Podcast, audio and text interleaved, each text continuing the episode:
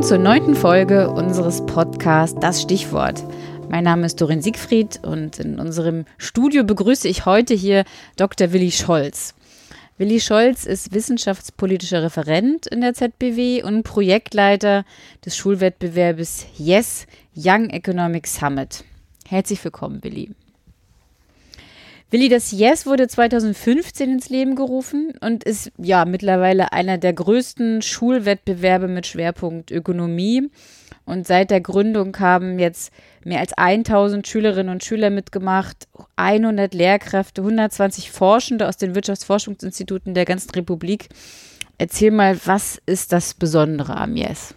Ja, ich würde sagen, wenn man es kompakt formulieren will, dann ist das Besondere am Yes, dass wir der Jugend eine Stimme geben oder vielleicht noch besser gesagt, der Jugend eine evidenzbasierte Stimme geben, denn eine ganz große Besonderheit ist, dass wir ähm, die Jugendlichen gleich von Beginn an mit den Forschenden in Austausch setzen. Ähm, sie diskutieren dann den aktuellen Stand der Forschung, lernen diesen kennen auf der Basis begeben sie sich dann für einige Monate in die Arbeit, einen eigenen Lösungsansatz dazu zu mhm. entwickeln, stellen den wieder den Forschenden vor, um schließlich am Ende im Finale dann wiederum mit wichtigen Persönlichkeiten aus Politik, Wirtschaft und Wissenschaft zu diskutieren.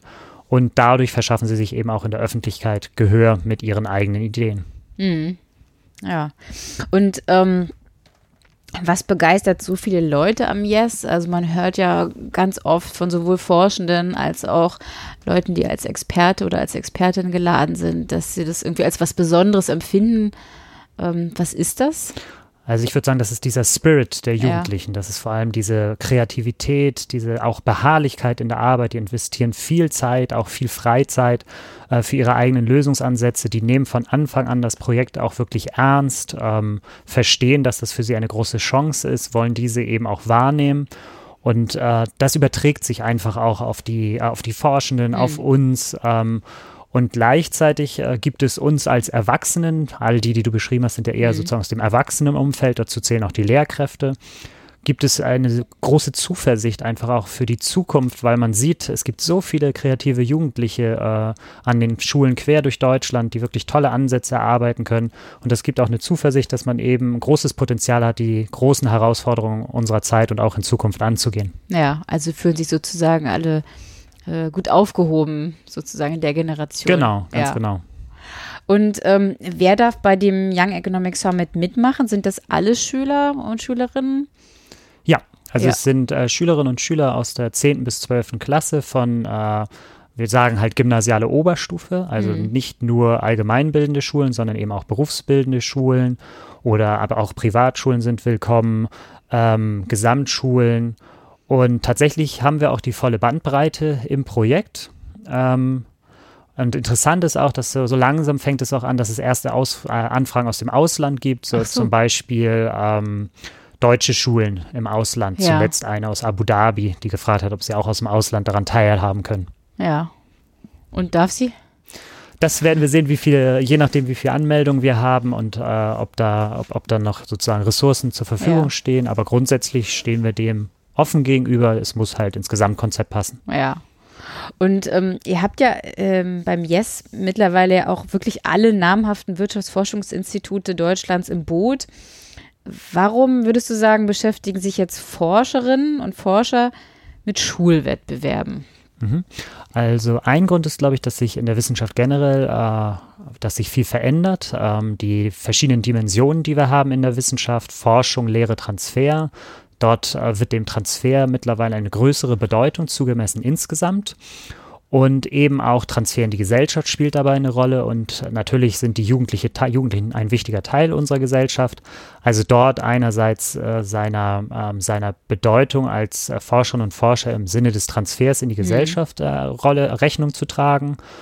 Und zusätzlich äh, gibt es ihnen eben Einblicke in andere Denkweisen, sehr frische Ideen, die nochmal einen ganz anderen Blick auf das eigene Thema zulassen ähm, und gleichzeitig dann eben auch neue Denkanstöße für die eigene Arbeit darstellen. Ja, okay. Und ähm, sind ja nicht nur Wirtschaftsforschende damit involviert, sondern das Ganze steht ja auch unter der Schirmherrschaft des Bundeswirtschaftsministeriums. Was bedeutet diese Schirmherrschaft jetzt für das Yes? Oder anders gefragt, was haben die Schülerinnen und Schüler davon? Mhm. Also für das Yes ist das sehr gut, äh, weil das ist im Prinzip eine Art Siegel. Mhm. Ähm, es hilft uns einfach, man stellt halt fest, oder wir stellen halt fest, dass Schulen sehr genau bei solchen Wettbewerben darauf achten, wer steht dahinter, welche Rolle äh, nehmen zum Beispiel Unternehmen in solch einem mhm. ökonomischen Wettbewerb ein und äh, da hilft es schon sehr, dass man auch sagen kann, das Bundeswirtschaftsministerium hält diesen äh, Wettbewerb für äh, wichtig und unterstützt ihn. Ähm, das öffnet also Türen auf der einen Seite und für die Schülerinnen und Schüler bringt es enorm viel, weil letztlich unsere ähm, Abschlusspreisverleihung mhm. im Bundeswirtschaftsministerium stattfindet und das Bundeswirtschaftsministerium äh, einerseits aus den verschiedenen Fachabteilungen äh, Referentinnen und Referenten dazu einlädt, aber auch aus den anderen Ministerien. Das heißt, die Gewinnerideen bekommen nochmal eine sehr prominente politische Plattform, um ihre Konzepte vorzustellen. Und das hat auch in der Vergangenheit schon sehr gut Früchte getragen, dass zum Beispiel die Ministerin nochmal Kontakte in andere Ministerien mhm. hergestellt hat, Fachgespräche entstanden sind oder auch Ideen in die Fachressorts gegeben wurden als Grundlagen für, für Koalitionsverhandlungen. Also das war es sehr gewinnbringend für uns und freut uns sehr, dass wir diese Unterstützung haben. Das heißt, ähm, das endet nicht am Tag des Finales, wo die Idee präsentiert wird, sondern es gibt da noch so einen gewissen Nachhall oder äh, eine Weiterentwicklung oder eine weitere einen weiteren Transfer der Idee jetzt in die Politik hinein. Genau, genau. Ja. Wir versuchen da ähm, die Preisverleihung im Bundeswirtschaftsministerium ist eine dieser Plattformen. Wir versuchen halt mit verschiedenen Kooperationen eben den Jugendlichen, die mit ihnen Ideen weitermachen wollen. Das gilt einerseits natürlich für die Siegerideen, mhm. aber auch für Gruppen, die vielleicht nicht gewonnen haben, aber ein sehr tolles Konzept haben und daran weiterarbeiten wollen. Versuchen wir Plattformen zu bieten, dass sie daran weiterarbeiten können. So kooperieren wir eben mhm. mit dem mhm. Bundeswirtschaftsministerium, aber zum Beispiel auch mit dem Event Global Solutions Summit, wo mhm. es auch immer wieder Schulgruppen gibt, die dort präsentieren dürfen, in den Dialog treten mit äh, wichtigen Persönlichkeiten aus Politik, Wirtschaft und Wissenschaft und so ihre äh, Profile weiter schärfen können, ihre Konzepte weiter schärfen können und das kontinuierlich in den, in den wirtschaftspolitischen Dialog einbringen können. Mhm. Ja, okay. Wenn die Schülerin, man muss ja dazu sagen, so ein Schüler oder Schülerin gerade auch auf dem Gymnasium, das hört man oft so von, von Leuten, die äh, unterrichten oder auch Kinder haben, haben ja so einen sehr vollen Tag. Also dann gibt es noch ja. die Theater G und irgendwie bis zur neunten Stunde Unterricht und Hausaufgaben und äh, noch diverse andere AGs und so weiter und so weiter. Also das heißt, der Alltag eines Schülers oder einer Schülerin ist ja in der Regel sehr voll. Aber dennoch findet er ja genug äh, Schulteams, die da mitmachen. Ähm, was sagen diese Schulteams oder die Schülerinnen und Schüler hinterher, welche Erfahrungen sie mitgenommen haben? Mhm. Ja, also das ist auf jeden Fall ein äh, spannendes und das ist ja auch das, was wir uns wünschen, ist eine Rückmeldung, dass sie feststellen, es sind sehr komplexe Themen, sehr schwer zu durchdringen, äh, eine große Bandbreite, schwer Ansätze zu finden. Mhm. Und genau dabei hilft aber dieses wissenschaftliche Arbeiten, der Austausch mit, der, mit den Forschenden, dass sie lernen, wie man eben solchen komplexen Themen begegnet, wo man die äh, notwendige Fachliteratur dazu findet, wie man Lücken erkennt, an denen man sich abarbeiten kann, wie man dann seinen Frust abbaut, dass man nicht mit einer Idee one fits for all, ne, man, mm. uh, size fits for all, dass man nicht eben mit einer Idee das komplette, uh, den Klimawandel aufhalten kann, ja. sondern dass es verschiedene Maßnahmenbündel sind und eben dann bestimmte Maßnahmen dann zu entwickeln, die einen Teil davon mhm. angehen. Also das ist eine entscheidende Kompetenz, die sie da erlernen und die sie auch widerspiegeln, dass sie sie erlernen. Das zweite ist das wichtige Thema auch aus Sicht der ZBW, wichtige Thema Informationskompetenz. Mhm. Wir bieten da halt verschiedene Lernmodule an, dass sie eben merken, Informationskompetenz als eine der entscheidenden Schlüsselkompetenzen für das digitale Zeitalter. Das ist etwas, was sie auch mhm. bestätigen, dass sie das mitnehmen. Ähm, zusätzlich das Thema digitale Arbeiten ähm, begleitet uns mhm. auch im Yes. So arbeiten wir dort äh, in der Lern- und Arbeitsumgebung mit den Schülerinnen und Schülern cloud-basiert. Auch da sammeln sie Erfahrungen, die sie auch äh, relativ schnell entdecken, dass die positiv ja. sind für das spätere Studium und eventuell ja. auch Arbeitsumfeld. Und natürlich jede Menge Soft Skills, mhm. Teamarbeit. Wir fordern halt, dass mindestens fünf Schülerinnen und Schüler sich zusammenfinden sollen. Ähm, präsentieren, präsentieren auf der Bühne, äh, präsentieren vor wichtigen Leuten und eben auch mit wichtigen Leuten ins Gespräch zu kommen, zu diskutieren, Hemmschwellen abzubauen, ähm, Dialoge gestalten zu können. Mhm. Ähm, das Bundesfinale findet in englischer Sprache statt, eben auch solche Dialoge in, Englisch, in englischer Sprache führen zu können. All das sind noch zusätzliche äh, Runden die Soft Skills ab, die dort auch noch erworben werden. Und als Gesamtpaket wird uns von vielen äh, wiedergegeben, dass das wirklich viel bewirkt äh, und auch einen äh, ja, positiveren Blick in die Zukunft auch äh, gestattet, weil man eben weiß, wie man solche schwierigen äh, Themen jetzt angehen kann. Ja. Okay, also das heißt, es ist ja im Prinzip dann schon eine Art äh, Vorbereitung aufs Studium und die, für die Leute, die nicht studieren, auf jeden Fall ähm, Vorbereitung auf das Leben sozusagen. Ganz ja. genau, so würde ja. ich das auch sehen. Ja. Und ähm, also wenn du das jetzt alles so erzählst, ist ja ein ganz schönes Paket an Sachen, die letztlich so mitnehmen und erfahren und so weiter. Gibt es denn innerhalb der Teams, ähm, ich sag mal so Spezies, dass man sagt, die einen widmen sich eher so der ganzen wissenschaftlichen Arbeit und die anderen sind eher so die, ich sag mal, Rampensäue und präsentieren dann auf der Bühne oder lernen alle alles? Nee, das teilt sich ein bisschen ja. auf. Also wir fordern ja bewusst, dass sie mindestens zu fünf Säulen sein sollten, weil, äh, wie du zu Recht sagst, ja. das ist halt relativ viel Arbeit und deswegen ähm, sind wir auch der Meinung, dass eine gewisse, ein gewisser Grad an Arbeitsteilung in den Teams sinnvoll ist. Und so gibt es in der Tat äh, einige Personen, die sich eher auf die Präsentation mhm. vorbereiten, andere, die sich stärker bereit erklären, die Recherchen durchzuführen. Was wir aber aus allen Teams eigentlich wahrnehmen, ist, dass alle gemeinsam am Lösungsansatz arbeiten mhm. und alle auch einen gewissen Grundstock gemeinsam ja. sich erarbeiten. Also ein gewisses äh, Grundverständnis äh, für das jeweilige Thema erarbeiten sie gemeinsam und auch den Ansatz äh, stimmen sie ab, sodass dann in der Folge sozusagen, das wär, würde ich sagen, sind so die ersten zwei Monate, die hm. sie relativ parallel arbeiten, aber in der Folge dann sich spezialisieren auf einige, die sich auf die Präsentation vorbereiten, ja. andere, die sich auf die Diskussion vorbereiten, ja. welche Fragen könnten kommen, wie können wir die schon mal sozusagen im Hinterkopf äh, aufbereiten und andere ja. wiederum, die dann äh, intensiv sich in die Recherchen begeben, damit es eben auch evidenzbasiert äh, stattfindet. Ja. Wenn ich jetzt mal kurz zurückrechne, also 2015 seid ihr gestartet. Das heißt, die erste Generation müsste jetzt eigentlich schon aus der Schule raus sein. Weißt du von Leuten, die jetzt tatsächlich so ins Wirtschaftsstudium eingestiegen sind?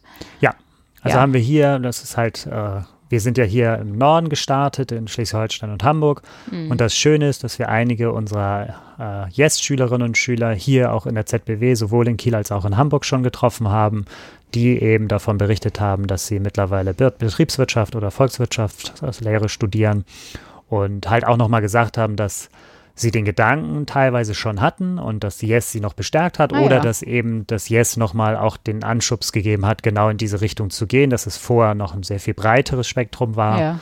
Ähm, aber ja, wir äh, uns begegnen immer wieder Schülerinnen und Schüler. Also auch bei mir im Heimatort in Schönberg habe ich schon äh, Yes-Schülerinnen und Schüler getroffen. Einer ist mittlerweile Pilot und in Hamburg ja. haben wir jemanden an der Bucerus Law School getroffen, die dort mittlerweile studiert und auch sehr positiv dort äh, auffällt. Da organisiert sie gerade deren wichtigste Konferenz. Also man merkt einfach auch, das sind Schülerinnen und Schüler, die viel mitnehmen, das, wovon sie dann auch später in anderen äh, Phasen profitieren können. Ja, ja. Nun sind ja solche Schulwettbewerbe nichts ohne die dazugehörigen Lehrerinnen und Lehrer? Also welche Rolle spielen die denn? Nehmen die die Schüler doll an die Hand oder spielen die eher im Hintergrund mit? Welche Funktion haben die? Also die haben auf jeden Fall eine sehr wichtige Rolle, mhm. ähm, denn letztlich sind die Lehrkräfte aus den jeweiligen Schulen diejenigen, die es äh, pädagogisch begleiten mhm. und konzeptionell unterfüttern. Ähm, und genau, wir stellen halt fest, dass die Gruppen meist kein, nicht eng an der Hand geführt werden müssen, sondern dass es viel wichtiger ist, dass die Lehrkräfte ihnen Freiräume einräumen. Ja. Entweder im Unterricht oder darüber hinaus oder sich auch selbst bereit erklären, jenseits der, des Regulärunterrichts sich mit den Schülerinnen und Schülern zusammenzusetzen. Aber in der Regel signalisieren die Lehrkräfte uns, dass die Gruppen gut für sich arbeiten. Was wir selbst feststellen und auch die Lehrkräfte als Aufgabe haben, ist, dass manche Gruppen eine gewisse Gruppendynamik mhm. äh, entwickeln, in die man dann mal eingreifen muss, damit es nicht äh, in eine falsche Richtung läuft. Mhm. Ähm, und da sind sie natürlich sehr wichtig. Also sie sind ja auch in der Beurteilung, ob man überhaupt an dem Wettbewerb teilnimmt, weil mhm. es äh, für uns wesentlich leichter ist, Lehrkräfte zu erreichen, als jetzt Schülerinnen und Schüler direkt. Ja, ja. Spielen sie da äh, eine ganz wichtige Mittlerrolle und, und auch eine Gatekeeper-Rolle, um auch äh, immer wieder uns zurückzuspielen. Wie ist unsere Qualität? Woran können wir noch arbeiten? Wo können wir das Profil noch schärfen, um eben auch den Wettbewerb noch attraktiver zu gestalten, auch die Qualität der Lernmodule zu erhöhen. Also eine sehr zentrale Rolle und mhm. äh, bekommen aber auch sehr viel positives Feedback, dass wir mit dem Wettbewerb äh, eine, eine, eine Nische belegen, die auch wichtig ist und die es, äh, die es auch braucht, also diese Kompetenzen, die dort entwickelt werden und auch dieses allgemeinere ökonomische Verständnis, das dort äh, sozusagen als Konzept zugrunde liegt, auch sehr Gutes ist, äh, dass man dann gut in den Unterricht integrieren kann oder auch als außerschulische Aktivität begleiten kann. Ja, du sagst ja gerade, dass, das, dass da eine Nische gefüllt wird. Wie ist das denn generell bestellt um das Thema ökonomische Bildung in der Schule? Ähm, welche Rolle spielt denn dieser, diese ökonomische Bildung in der Schule? Weißt mhm. du das? Ja, ja, also ökonomische Bildung spielt natürlich eine Rolle, findet mhm. auch statt, ist allerdings äh, sehr fragmentiert. Also mhm. es gibt eine Unzahl an Fächern, in denen ökonomische Themen äh, eine Rolle spielen und dort auch stattfinden, etwa hier im Norden äh, Wirtschaft und Politik mhm. oder in Bayern nennt sich es dann Wirtschaft und Recht. Aber es ist halt ähm, in den Lehrplänen sehr unterschiedlich. Was wir auch feststellen ist, dass meistens in den kombinierten Fächern das Thema Wirtschaft eine äh, geringere Rolle spielt, als jetzt zum Beispiel im Fach Wirtschaft und Politik dann ja. der Teil Politik, sodass ähm, auf jeden Fall da noch äh, Bedarf ist, das auszubauen. Und äh, Lehrpläne anzupassen ist halt ein sehr aufwendiges Konzept. In Baden-Württemberg zum Beispiel wurde äh, da dort in dem Rahmen viel getan. Da gibt es mittlerweile ein Fach Wirtschaft. Aber wir sind der Meinung, dass wir jetzt in einer Phase sind, wo es auch lohnt, gerade noch mit außerschulischen Aktivitäten das ganze Thema zu ergänzen. Und es ist äh, aus unserer Sicht auch von großer Bedeutung für die Jugendlichen, weil es sowohl für ihre eigene Lebenswelt, also denken wir nur an die Entscheidungen zur Altersvorsorge, wie man mhm. die gestalten sollte, ein grundsätzlich ökonomisches Verständnis sehr wichtig ist, aber eben auch diese größeren Herausforderungen wie Klimawandel, Migration und anderes auch aus ökonomischer Sicht bewerten zu können, denkt man etwa an seine Wahlentscheidung. Ja. Also wenn man ein grundsätzliches, vernünftiges und gutes ökonomisches Verständnis hat, dann fällt es einem viel leichter, die Wahlversprechen Versprechen, die ausgesprochen werden, äh, mit der Realität abzuklopfen. Mhm. Ist das überhaupt realistisch, was dort vorgeschlagen wird? Mhm. Wie beurteile ich das? Halte ich es für realistisch? Und was, äh, man kann eine wesentlich fundiertere Wahl dann auch treffen. Mhm. Also würdest du sagen, generell müsste dieses Fach Wirtschaft viel stärker in den Schulen äh, Eingang finden, als es derzeit der Fall ist? Ähm, also auf jeden Fall sollte das ökonomische Verständnis gesteigert mhm. werden. Es ist ich bin mir nicht sicher, ob das zwingend über ein Fach Wirtschaft sein muss, also dass jetzt jedes Bundesland auf jeden Fall das Fach Wirtschaft. Ich glaube, diese Forderungen sind einfach auch, äh, da gibt es viele Themen, äh, auch gerade Informationskompetenz wäre ja auch so ein Thema, wo man mhm. dann diskutieren könnte, wie viel Bedeutung sollte es in der Schule haben. Es sind aber auf jeden Fall Themen, die äh, an die Jugendlichen herankommen müssen, mhm. dass sie darüber auch äh, sich Gedanken machen können, dass sie es diskutieren können. Und äh, ich glaube, dass wir auch ein, mit einem Paket, wie wir es derzeit versuchen zu gestalten, dass man einerseits äh, Fächer hat, in denen mhm. äh, ökonomisches Verständnis vermittelt wird und andererseits viele außerschulische äh, Aktivitäten anbieten, die eben dieses Verständnis auch vertiefen können, mhm. hat man auch ein sehr gutes Modell.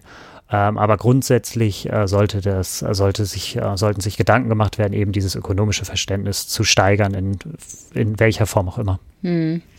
Ja, Informationskompetenz das ist natürlich auch echt ähm, ein dickes Brett, was da zu bohren ist. Ähm, hast du, würdest du da sagen, die sind eigentlich ganz gut ausgestattet, bevor sie sich letztlich hier äh, in die Hände der ZBW begeben und da nochmal Kurse machen und so weiter? Oder ähm, fängt man da jedes Mal bei Null an? Also bei Null fängt man nicht an. Mhm. Mittlerweile so im Zeitalter von Fake News haben sie alle natürlich schon mal sich mit dem Thema beschäftigt, welche Informationen sind relevant, welche sind, mhm. äh, welche sind realistisch, welchen kann man glauben, welchen muss man skeptisch hinterfragen. Also diese Grundfragen sind mhm. ihnen bekannt. Einige haben auf jeden Fall dort auch schon äh, Kompetenz entwickelt. Aber grundsätzlich ist das Thema Informationskompetenz schon noch eins, was in den Kinderschuhen steckt in den Schulen, wo es äh, sehr lohnt, da ähm, darauf aufzubauen, das fortzusetzen, das zu intensivieren. Wir haben zum Beispiel das, was wir vorher als Workshops in den Schulen angeboten haben und damit mhm. eher kleineren Gruppen anbieten konnten, mittlerweile in digitale Lernmodule überführt, sodass es auch eine größere Zahl erreichen kann. Und bekomme auch die Rückmeldung, dass den Jugendlichen das sehr viel gebracht hat. Mhm. Und es ist halt auch zentral für diesen Übergang von Schule in Studium, mhm. weil es dann ja auch ganz wichtig darum geht zu unterscheiden, ähm, was ist Fachliteratur, was ist gute Fachliteratur und wie unterscheidet mhm. die sich etwa von einem äh, Artikel in einer mhm. Zeitschrift oder von einem Blogbeitrag, mhm. worauf muss ich achten äh, bei der Qualität der verschiedenen Medien, äh, was spielt da eine Rolle und deswegen ist das auf jeden Fall eine Schlüsselkompetenz Kompetenz. Ja. Und da lohnt es sich, äh, das auch in den Schulen zu intensivieren. Ja. Sag mal, wie kam es eigentlich zu dem, äh, zu dem Yes? Wie ist die letztlich die Idee eines solchen Schulwettbewerbs entstanden? Ja, also ich bin äh, mit äh, kleineren Schulprojekten während meiner Arbeit im Institut für Weltwirtschaft äh, in Berührung gekommen. Wir haben das im Rahmen des Global Economic Symposium haben wir kleinere Projekte gehabt und zusammen mit einer Kollegin dort und einem äh, ehemaligen Kollegen aus dem IFW hatten wir eigentlich das Gefühl, da ist großes Potenzial, mhm. äh, mehr draus zu machen. Gerade auch dieser Austausch zwischen Wissenschaft und Schule und das rund um das Thema Ökonomie und haben dann das Konzept Yes Young Economic Summit entwickelt in unserer Freizeit und haben dann schließlich dieses Konzept bei der Joachim Herz Stiftung eingereicht, äh, die wirklich sich zügig zurückgemeldet hat, sehr begeistert war, auch eben angeboten mhm. hat, das äh, zunächst einjährig zu fördern. Und das kam ungefähr parallel zu meinem Wechsel in die ZBW. Und dann hatte ich das hier in der ZBW vorgestellt. Da wurde es wirklich sehr positiv aufgenommen so dass wir äh, zügig in der ZBW starten konnten und dann hat es 2015 hier in Schleswig-Holstein Hamburg seinen äh, Anfang genommen. Die auch im Herzstiftung hat äh, auch recht äh, bald auch gesagt, dass wir das auf jeden Fall weiterhin unterstützen möchte. Dann haben wir ein Konzept entwickelt zur nationalen Ausweitung mhm. und in der sind wir gerade äh, mittendrin, dass wir das jetzt in allen 16 Bundesländern anbieten. Ja, ja, interessant. Und ähm, beim Yes geht es ja letztlich um lösungsorientiertes Arbeiten. Es geht ja nicht, irgendeine Fleißarbeit zu machen, äh, um, um, so ein bisschen zu zeigen, dass man das Handwerkszeug kann, sondern es sollen ja wirklich Lösungen erarbeitet werden gegen Kinderarmut, äh, gegen den Klimawandel und so weiter und so weiter. Ähm, gibt es das eigentlich auch an Hochschulen? Hast du da Erfahrungswerte? Ja, also ich habe eigene Erfahrungswerte, weil mhm. ich das ähm, ein vergleichbares Konzept in Brüssel angewandt habe beim Vesalius College. Dort haben wir, das nannte sich äh, Honors Class. Mhm. Das haben wir jetzt schon zweimal durchgeführt. Da geht es darum, dass äh, Studierende sich freiwillig für, diesen, äh, für diese Klasse melden und äh, da arbeiten wir eben auf Basis der Themen vom Global Solutions Summit, dass sie sich wiederum selbst ein Thema auswählen können, mhm. wie die mhm. Schülerinnen und Schüler auch beim Yes und dafür einen eigenen Ansatz äh, erarbeiten. Ich stelle ihnen dann die Themen vor, äh, Literaturrecherchen, mhm. Fachliteratur, was ist wichtig, was bietet die ZBW ihnen an Unterstützung, setze sie in Kontakt äh, mit Expertinnen und Experten und Forschenden aus den verschiedenen Bereichen, die für diese Herausforderung relevant sind.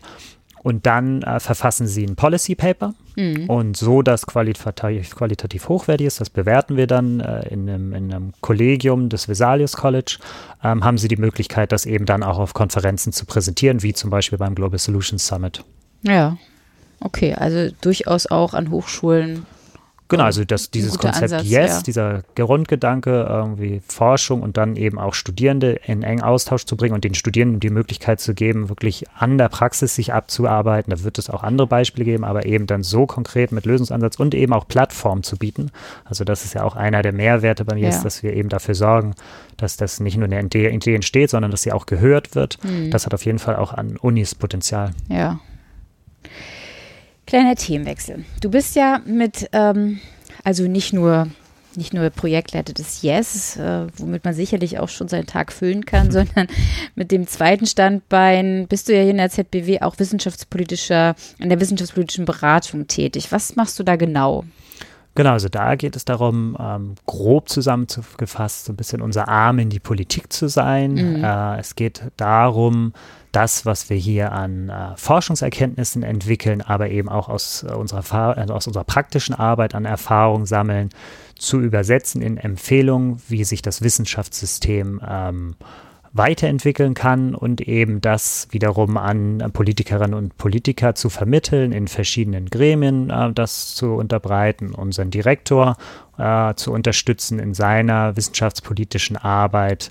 Also auf jeden Fall das äh, ähnlich wie der Arbeit in der Öffentlichkeitsarbeit mhm. wirklich nochmal aber spezialisiert auf den Bereich Politik kompakt zusammenzufassen. Was machen wir hier? Mhm. Welche Erfahrungen sammeln wir? Welche Mehrwerte fürs Wissenschaftssystem entstehen und wie sollte das äh, das berücksichtigen. Ja, und hat sich das über die Jahre irgendwie entwickelt oder äh, ist das immer das Gleiche noch wie vor, sagen wir, drei Jahren? Ja, nee, nee, das hat sich auf jeden Fall entwickelt. Also, wie gesagt, genau mhm. seit 2015 mache ich es. Da ging es in erster Linie darum, das war ja eine neu geschaffene Stelle, mhm. ähm, sich erstmal im Haus auch äh, zu begründen und zu zeigen, warum das ein wichtiges Betätigungsfeld ist für eine Informationsinfrastruktur, wie das die ZBW ist, ähm, unsere Forschung kennenzulernen. Das heißt, erstmal viel Arbeit nach innen und gleichzeitig erste Konzepte, erste Policy Briefs zu schreiben. Also wir hatten damals was formuliert zur ähm, Science 2.0 Konsultation der Europäischen hm. äh, Kommission. Ähm, mittlerweile äh, hat sich aufgrund der Arbeiten äh, unseres Direktors und Vizedirektors haben sich viele Türen geöffnet für uns in verschiedenen wissenschaftspolitischen Gremien, sodass ich einerseits zum Beispiel beim Rat für Informationsinfrastruktur und Herrn Tochtermann zuarbeite, aber andererseits sich die Arbeit der Fahrt sich so weiterentwickelt hat, dass ich in verschiedenen Gremien wie bei der Allianz der Wissenschaftsorganisation eigene ähm, Arbeitsgruppen in dem Themenfeld Föderieren von IT-Infrastrukturen hm. äh, arbeite, die teilweise leite und so einerseits Zuarbeit, die von Anfang an da war, aber mittlerweile eben auch stärkere äh, Präsentationen der ZBW nach außen, mhm. äh, die ich selbst auch übernehme. So war ich zuletzt bei der Digital AG der Grünen mhm. und habe dort das Thema Open oder Fair Data vorgestellt, welche Unterschiede es gibt, welche Herausforderungen, was die Politik dort bewirken kann. Ähm, so würde ich sagen, sind es halt äh, merkt man, wie wir stetig als ZBW eine größere Rolle bekommen im mhm. Wissenschaftssystem und das mit verschiedenen Köpfen besetzen. Unser GoFair-Büro ist ja ein weiteres gutes Beispiel, wie sich die Wissenschaftspolitik hier an der ZBW entwickelt. Ähm, und äh, wie gesagt, äh, der Entwicklungspfad ist, dass wir immer stärker nachgefragt werden und uns jenseits von Papieren mittlerweile auch in Gremien stark einbringen. Ja, ja. Und sag mal, wenn du dann beispielsweise ähm, in AGs bist von politischen Parteien ähm, da was erklärst, hast du den Eindruck, die verstehen das, dass wir als ähm, Infrastruktureinrichtung äh, oder auch Bibliothek uns mit solchen Themen beschäftigen? Ja, ja, also die verstehen das auf jeden Fall. Manche sind überrascht, dass wir da so konkret, so weit sind. Auch mhm. ähm, was auch neu noch ist im politischen Umfeld, ist, dass eben Informationsinfrastrukturen auch Forschung in dem Umfang betreiben, den wir ja. mittlerweile doch auch aufgebaut haben. Das ist halt schon neu, aber nichtsdestotrotz sind, äh, sind unsere Konzepte und Ideen sehr gefragt und ähm, das ist ja auch etwas, was, was sich kontinuierlich entwickelt. Ja. Also man, man wird als Akteurin als ZBW wahrgenommen, äh, man bringt sich ein, man entwickelt eben ein, eine Vertrauensbasis, mhm. auf die man dann aufsetzen kann und so äh, auf dieser Vertrauensbasis setzen dann die nächsten Anfragen auf. Ähm, also das ist auf jeden Fall so, dass man merkt, dass es da keine Vorbehalte gibt, definitiv mhm. nicht und das, äh, was wir zu sagen haben, doch auch vieles ist, was neu ist. Ja. Ähm, eben auch dieses Themenfeld Open Data war zum Beispiel in der Politik schon recht bekannt, kennt man ja auch aus äh, Open Governmental Data. Ja. Aber das Thema Fair Data war recht neu. Ja. Und warum man eher von Fair Data sprechen sollte als von Open Data, welche Vorteile es mit mhm. sich bringt, da, da gilt es auch noch in Zukunft viel äh, Überzeugungsarbeit zu leisten. Ja, okay. Und ähm, gibt es irgendwie so Aspekte oder Themen, was wo du sagen würdest, das interessiert Politikerinnen und Politiker insbesondere. Ist es schon dieses Thema fair oder sind das auch noch andere Themen, die jetzt auf besonderes Interesse stoßen? Also was, was halt immer eine beliebte Frage am Schluss ist, ist immer, ähm, wenn Sie jetzt an unserer Stelle wären, welches Gesetz würden Sie erlassen? und äh, das ist tatsächlich bei unseren Themen immer gar nicht so leicht in ein Gesetz zu überführen. Und das merkt man, dass unsere Themen eben für Politikerinnen und Politiker als Einzelpersonen ein bisschen schwerer zu greifen sind, ja. weil es nicht sofort in Gesetz mit kann. Denken wir an alternative Metriken, ja. dass man das Reputationssystem der Wissenschaft verändern will. Da kam relativ schnell auch mal eine Rückmeldung, ja, aber wie sollen wir denn daran arbeiten? Und da ja. versuchen wir denn darzustellen, dass man eben auch ein politisches Umfeld schaffen kann, ohne ein Gesetz zu erlassen, indem man äh, solche neuen äh, Strukturen befürwortet, unterstützt, Signale setzt äh, in Form der Parteien oder mhm. der Fraktionen, dass es eben auch von dort gesehen wird, dass es eine wichtige Transformation ist. Es muss also nicht immer ein Gesetz sein. Das macht es für uns etwas schwerer als vielleicht klassische Lobbyarbeit, wo man ganz klar sagen ich möchte den Passus dieses Gesetzes mhm. angepasst haben. Aber nichtsdestotrotz ist das Interesse da, ähm, was ich auch sehr gut finde. Es zeigt sich auch über Parteigrenzen hinweg, dass äh, die Diskussionsbereitschaft ist äh, im Bereich der Wissenschaftspolitik mhm. recht hoch, ähm, der Austausch auch ganz gut. Und ähm, ja, also das ist auf jeden Fall ein spannendes Betätigungsfeld ähm, mit der Herausforderung, dass wir nicht immer mit konkreten Gesetzesvorschlägen ja. um die Ecke kommen. Ja, das ist irgendwie nachvollziehbar. Ja, wenn man sich jetzt mit Yes und Politikberatung und so weiter beschäftigt, muss man irgendwie auch einen Ausgleich haben. Du bist ja hier bei uns in der ZBW sozusagen ein, ein Kicker äh, vor dem Herrn und hast eine kleine Fußballmannschaft ins Leben gerufen, die auch jedes Jahr beim sogenannten Viso Cup mitmacht. Ähm, was hat es denn mit diesem Viso Cup auf sich und gegen wen spielt ihr da eigentlich? Ja, nee, das hat mich sehr gefreut. Also wir hatten tatsächlich hier noch keine Fußballgruppe in der ZBW. Äh, damals im IFW gab es sowas und da hatte ich gedacht, warum eigentlich nicht? Wir sind ja ein großes Haus, äh, über zwei Standorte, da kann man doch versuchen, was aufzubauen. Mhm. Wurde auch sehr gut aufgenommen, hat wunderbar geklappt. Der Viso Cup ist letztlich hier in Kiel ähm, ein Cup der Wirtschafts- und Sozialwissenschaftlichen Fakultät, wo es, äh, der halt allen in, den, in dieser Fakultät offen steht und auch außeruniversitären Einrichtungen, die eng äh, damit verknüpft sind. Da spielen zum Beispiel mit das Institut für Weltwirtschaft, aber eben auch äh, alle rund um die Lehrstudie VWL, BWL, der CAU und genau, da sind wir mittlerweile jetzt seit 2015 als ZBW dabei, haben auch schon die ein oder andere gute Platzierung gehabt. Und es halt, macht halt viel Spaß, weil man dann einfach mit den äh, ja, Forschenden in den Wirtschaftswissenschaften vor Ort in Austausch kommt. Mittlerweile hat es sich so entwickelt, dass wir einfach als ZBW und IFW auch zusammen trainieren und ja. es entsteht halt ein neuer Kanal zwischen den beiden Häusern, die zwar insgesamt sozusagen in der Arbeit äh, intensiv sich austauschen, aber so jetzt auch nochmal so ein unverbindlicher äh, Zusammenschluss in der Freizeit, der wiederum auch manchmal dann Früchte trägt, dass man über gemeinsame Forschungsanträge nachdenkt. Also macht viel Spaß, ist auch schön zu sehen, wie sowas äh, weiterentwickelt wird und auch äh, unsere Kollegin Nicole Krüger, die mich da mittlerweile fantastisch unterstützt, sodass wir das auch zusammen angehen. Das heißt, also, ihr seid ein gemischtes Team? Ja, ja, genau, ist auf ja. jeden Fall ein gemischtes Team und äh, auch in der Organisation machen wir das zusammen, sodass man das schultert und ja, bereitet viel Freude und natürlich steht für die nächsten Jahre irgendwann auch nochmal aus, dass wir den Viso Cup in die ZBW holen. ja, dann bekommt er sicherlich hier einen sehr, sehr prominenten Platz. Letzte Frage, Willi. Was sind Sätze, die du im nächsten Jahr gerne einmal hören möchtest? Also in der Wissenschaftspolitik würde ich sagen, sind das immer die Sätze, äh, die einen sehr freuen ist, wenn, äh, wenn Politikerinnen und Politiker zum Beispiel sagen, aus der Perspektive haben sie das noch gar nicht beleuchtet. Das ist ah, ein ja. interessanter mhm. neuer Ansatz. Ähm, das hilft bei zukünftigen Entscheidungen. Ne? Also auch so diese Frage Open oder Fair Data, generell das Thema Open Access, ähm, Altmetrics, die teilweise dann neu sind, dass sie auf jeden Fall dann auch neue Begriffe mitnehmen, darauf achten in der Zukunft. Ähm, was uns auch freut, sind natürlich ähm, Aussagen, die wir in der Vergangenheit auch teilweise schon gehört haben, wenn sie politische Unterstützung brauchen, dann lassen sie uns das wissen. Das ist ja auch eine schöne Rückmeldung, dass das, was man erläutert mhm. hat, für bedeutend erachtet wird. Und beim Yes, da würde mich es gerade äh, 2019 besonders freuen, äh, zu hören, dass das Konzept in ganz Deutschland Anklang findet und ja. dass es auch in ganz Deutschland funktioniert. Das ist nämlich das erste Jahr jetzt, in dem wir alle Bundesländer ansprechen, möglichst aus allen Bundesländern Jugendliche dabei haben wollen, für ökonomische Herausforderungen begeistern. Also wenn wir da hören, dieses Konzept funktioniert, quer durch alle Bundesländer, macht viel Freude und äh, macht weiter damit, baut es aus, das wären schöne Sätze in den ja. beiden Bereichen dann hoffe ich, dass äh, einer dieser Sätze garantiert fallen wird. Ich bedanke mich für das sehr äh, interessante Gespräch. Danke auch. Und für unsere Zuhörerinnen und Zuhörer freuen Sie sich auf die nächste Folge und bleiben Sie dran, wenn es heißt das Stichwort.